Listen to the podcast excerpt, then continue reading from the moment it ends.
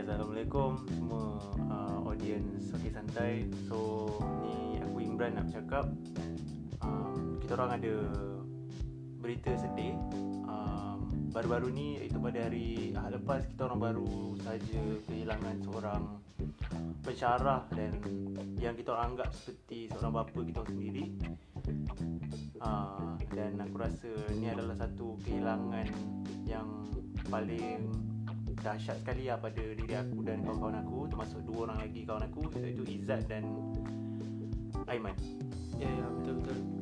Jadi untuk episod kali ni kita tak ada uh, bukan nak cerita ada topik yang santai pun cuma nak uh, bagi tribute sikit lah dan cerita sikit tentang macam mana proses dan juga pengorbanan uh, arwah se sehafi kita ni Dan aku rasa pun kalau bagi sesiapa yang dengar uh, podcast ni kan? Uh, terutamanya geng-geng Fuha ataupun geng-geng Uniza especially geng-geng IR lah.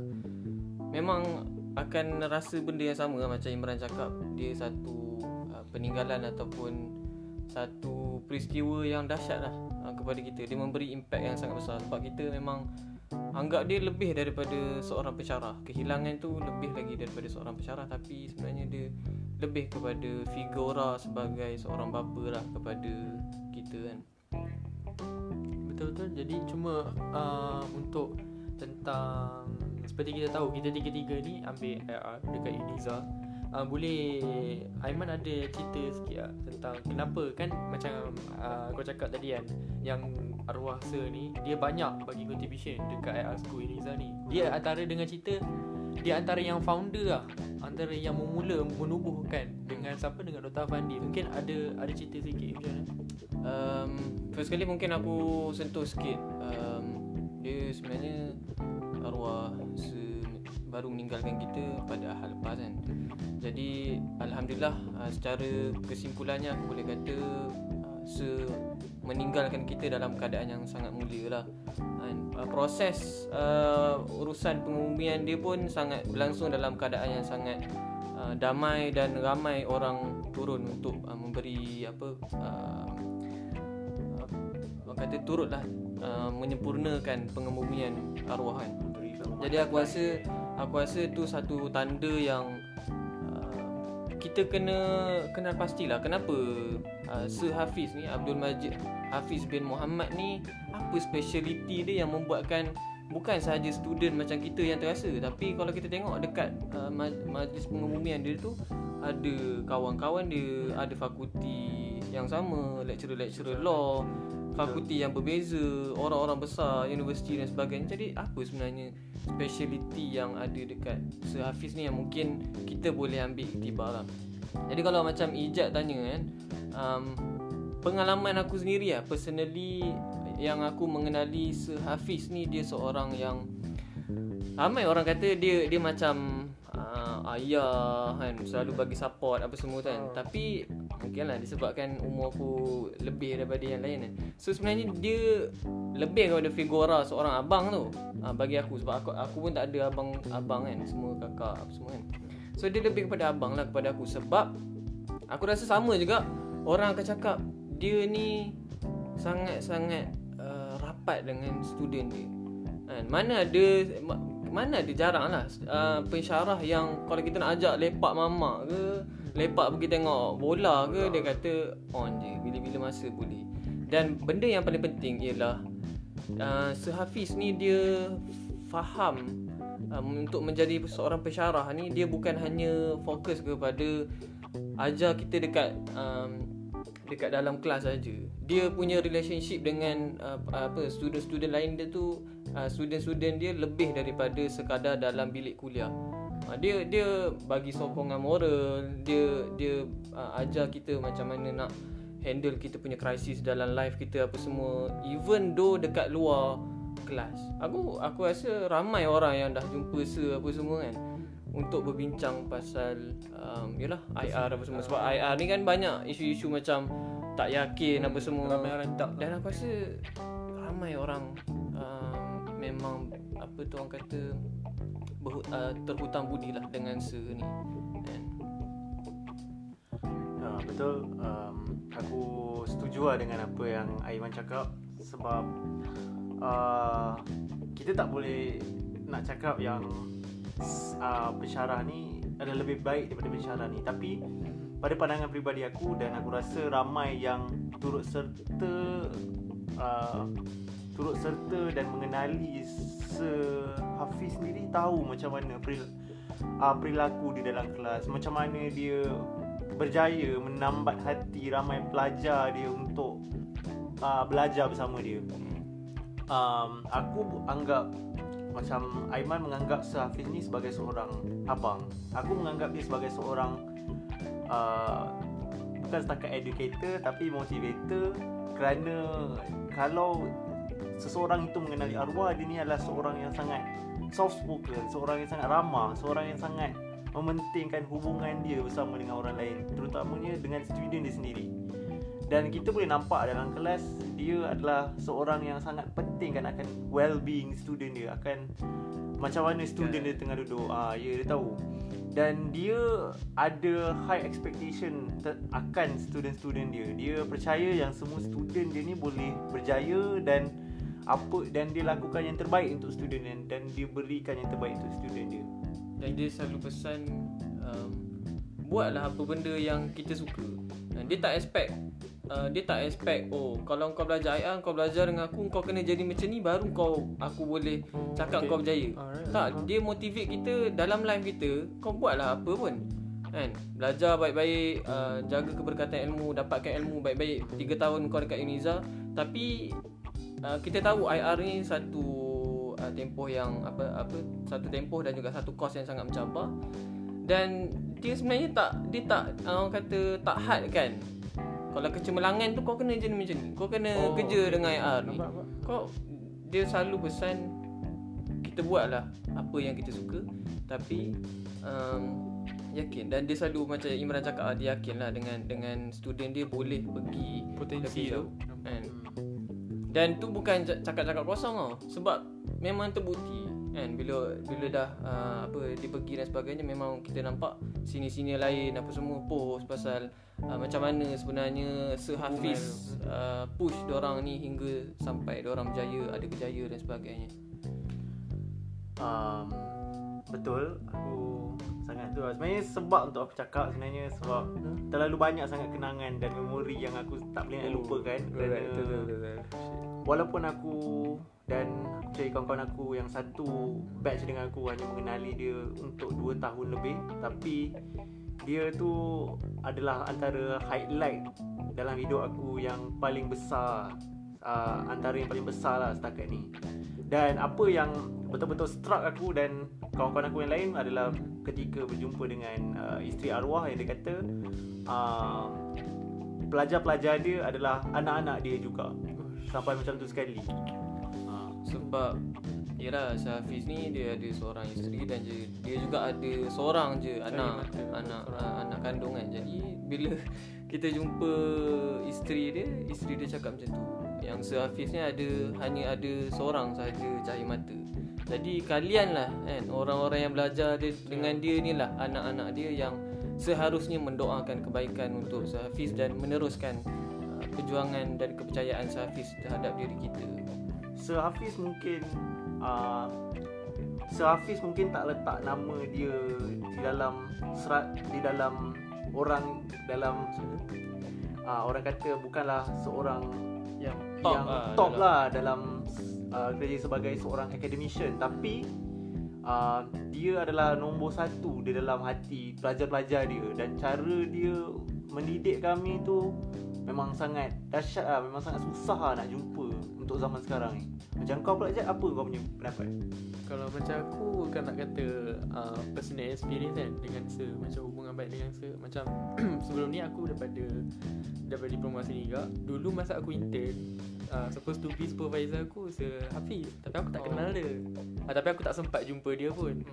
Uh, tapi kalau betul-betul kenal dia memang masuk waktu degree lah dan lepas masuk idea semua kan. Oh, punya, oh ni Hafiz. Ah uh, baru Hafiz. Then uh, when talk about uh, Imran cakap Aiman cakap bila dia macam mana dia jaga hubungan tu dengan pelajar bukan nak kata ada hubungan yang tak eh tapi c- cara cara Ah. dia conduct Bukan buat-buat lah orang Ah kata. bukan buat-buat lah memang memang benda tu dibukti lah memang ramai senior eh apa semua. Ada acknowledge benda tu. Kalau macam dengan selfie ni Aku pernah Baru lagi Benda tu ya Allah. Masa Kita yang balik sini Balik uh, Terengganu Lepas tu kan dia dah janji Nak Dia kata eh nanti dia nak lepak lah apa semua kan. Ha, nak, Ah. nak tengok Atmos Studio Nak kan. Alma studio. Dia nak datang kat studio Studio kita lah. Lepas tu Tapi masa tu pun dia kena quarantine Dia baru balik pada KL macam tu. Dan Masa tu jadi tertangguh Tangguh tangguh tangguh uh, then in, in period of time Dia ada contact Dia ada whatsapp Dia tanya uh, Dekat mana Cakap ada kat Terengganu Kat rumah sewa Dengan Aiman Dengan Imran semua Lepas tu dekat care. uh, Take care Stay safe semua Lepas tu Bila part yang kata Personal experience pada aku tu Aku dah tanya dia Yang aku ada hantar Masa nak sambung master Ah. Dia kan daripada uh, UMN Hantar kat dia ah, Sir uh, Kalau yang ni nak ambil ni nanti Transkrip apa semua macam mana? Oh dia kata boleh je Dah boleh apply dah. Nanti biasanya dia bulan 12 dah boleh keluar dah apa semua kan? Ah. Transkrip dah boleh keluar. Lepas tu kata nak ambil pilihan mana? Dia tanya Ah. Saya tanya kan? Dia cakap Oh nak ambil yang MSDS lah Wah, kata, wah jadi alumni lah. Uh, Tapi ada satu perkataan yang aku rasa uh, Pelajar-pelajar dia Yang mana memang dekat dia Rapat dia memang selalu ingat. Kalau apa yang dia cerita Kita nak ambil apa kan jadi apa uh, Teruskan. Tapi uh, Kena jadi lebih baik daripada saya. Hmm. Ah, Ayat tu lah macam Ah, di. Ah macam mana macam mana nak tra- translate j- jadi lebih baik daripada saya teman. Ada ada itu kau ada cakap apa yang dia maksudkan sebenarnya? Dia nak maksudkan. Maksudnya bagi aku lah Ni ni yang aku faham Ini lah yang menunjukkan baiknya Sahafiz ni Bukan baik yang pura-pura ataupun macam Sekadar nak tunjuk baik ke Tapi sebenarnya baik dia ni adalah baik yang betul-betul Sebab eh, kalau kita fikir Kalau baik yang saja macam baik yang formal sahaja dia akan cakap oh okey aku doakan kau. Tapi dia di belakang dia tak doakan kan? Okey nanti aku ajar kau. Tapi dekat belakang dia tak ajar sepenuhnya. Dia tak share semua yang dia ada. Sebab dia tak dia mungkin takut kita melebihi dia kan? Itu itu yang maksud aku baik yang buat-buat. Tapi sehafiz ni dia selalu cakap okey kalau nak jadi ni boleh. Saya yakin kau kau boleh buat ni kan? Tapi j- uh, jadi lebih baik daripada saya. Ni maksudnya dia ma- masa dia ajar kita pun kita nampak. Dia bagi tu memang full throttle lah orang kata kan. Memang betul-betul nak bagi kita faham. Cara penyampaian dia tu memang menarik memang mudah kita faham. Memang nak kita faham dengan ayat ni apa semua. Supaya kita boleh jadi lebih baik daripada dia. Kalau kita nak sambung PhD ke master ke jangan sekadar tempat dia. Kan? Sebab dia cakap kalau boleh minta lah luar dulu apa semua. jadi lebih baik daripada dia. Ha, dan dia tak kisah kita jadi lebih baik daripada dia. Nampak dia tak tak ada ego dan betapa besarnya hati dia uh, terhadap student dia. Itu bagi aku satu benda yang uh, satu kemuliaan lah uh, yang yang ada dekat Hafiz.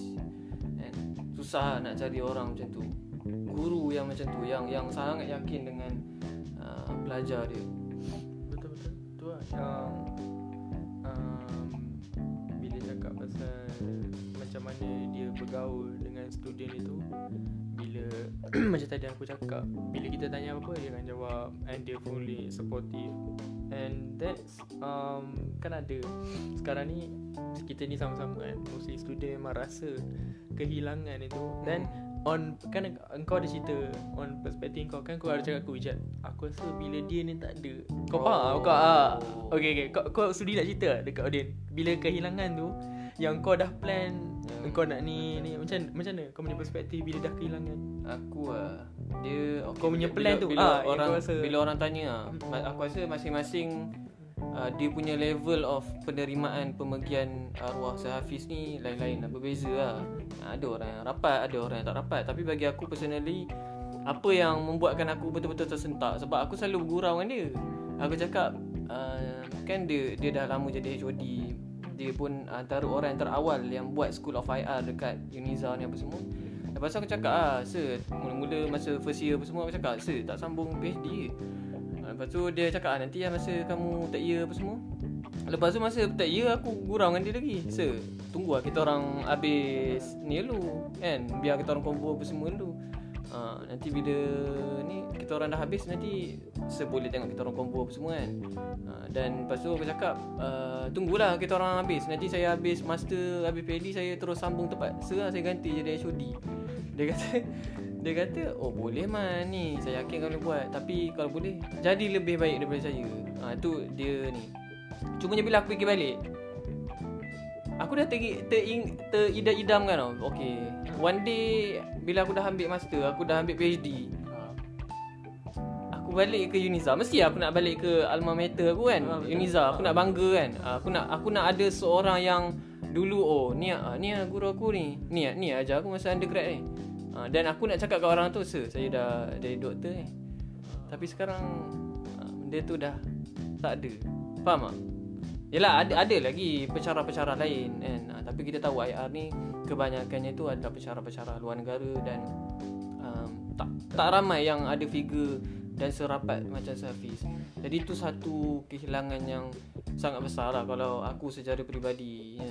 dan kalau orang lain pun aku rasa ada cerita-cerita korang sendiri yang membuatkan korang Ah. terasa kan. Maksudnya macam peletakan asbab oh, Bila nanti kau dah ni Aku nak balik Tengganu ni Aku macam nak Dah tak ada orang. Aku tak tahu nak Aku- cerita kat siapa. nak kat siapa. Aku tak tahu nak apa flag kat siapa lah. Uh-uh. Dia bukan flag yang Ya, tak ya. tak sihat tapi kita macam nak bagi tahu, "Sir, dulu kan sir ajar saya. Sekarang ni alhamdulillah saya dah jadi macam mana yang ni. Jadi lebih baik daripada sir semua kan." Tapi benda tu dah tak ada. Cuma sekarang kita boleh mendoakan dia lah. Dan kita harap ilmu-ilmu yang dia bagi kita tu ilmu yang berkat lah insya-Allah untuk kita bawa ke masa depan.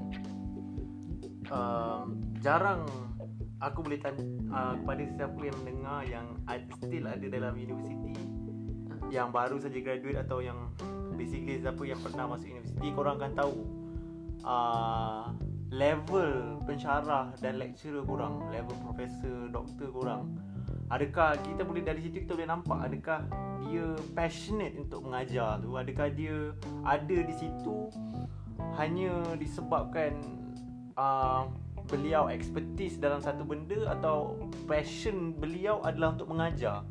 Dan aku boleh cakap yang Sir Hafiz adalah seorang yang mungkin dilahirkan untuk mengajar dan mendidik. Kerana kita boleh nampak setiap kali beliau masuk ke kelas setiap kali beliau berjumpa dengan student student beliau apa yang ada dekat muka dia hanyalah mestilah sebuah senyuman yang ikhlas lah aku boleh cakap.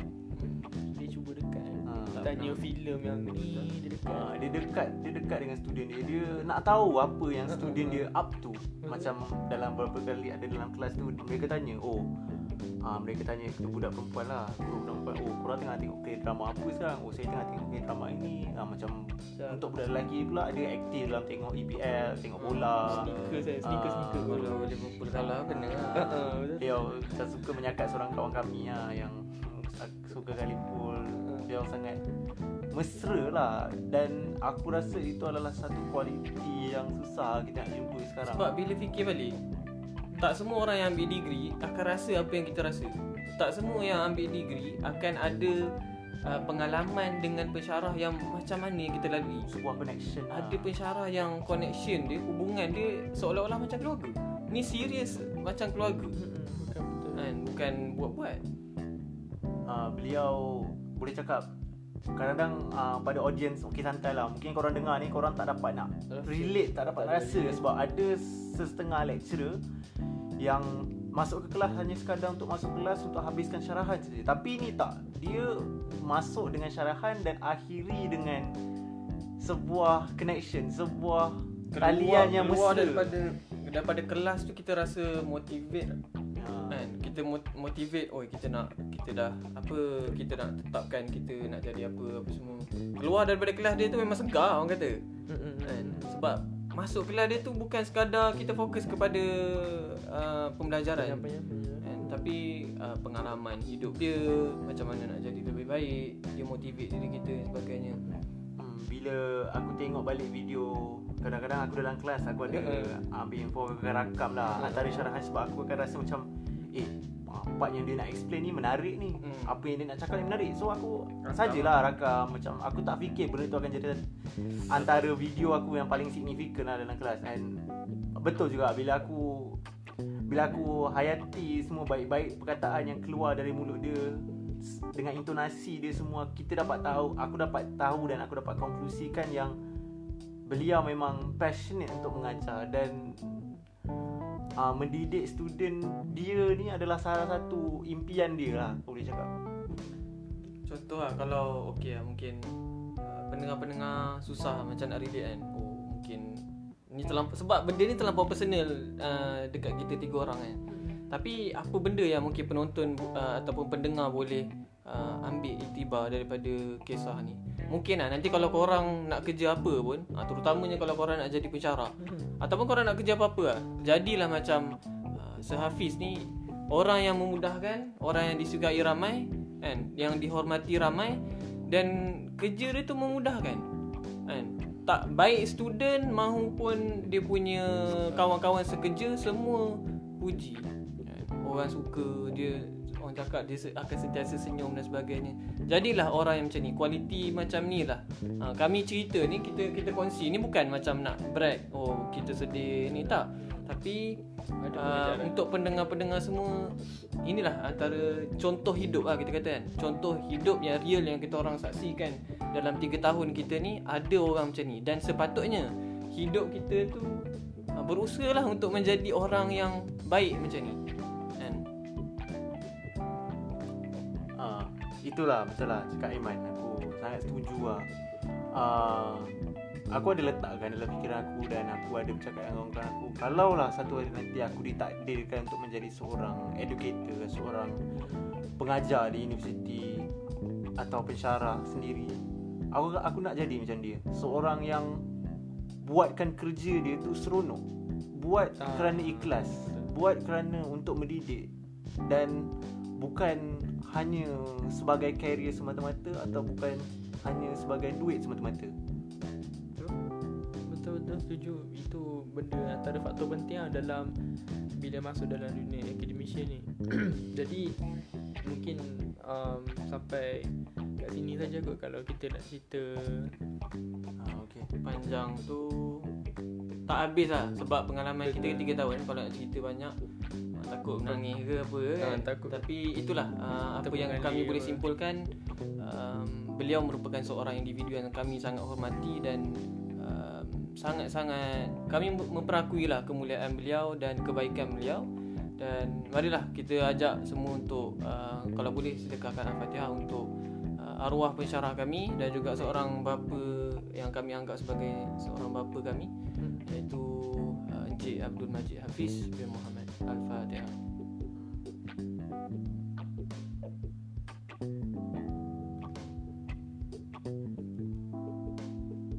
Okey, uh, jumpa lagi untuk siri yang seterusnya. Seterusnya. Terima kasih. Terima kasih. Ini saja untuk episod 10 kali ni Kita akan jumpa lagi uh, Di episod akan datang Macam biasa Jangan lupa follow Dekat Instagram OK Santai Dan juga subscribe dekat YouTube Alma Studio Untuk tengok uh, konten-konten yang lebih menarik Tentang IR um, Current issue dan juga pasal international law Jadi sampai sini saja kita jumpa lagi Stay safe korang.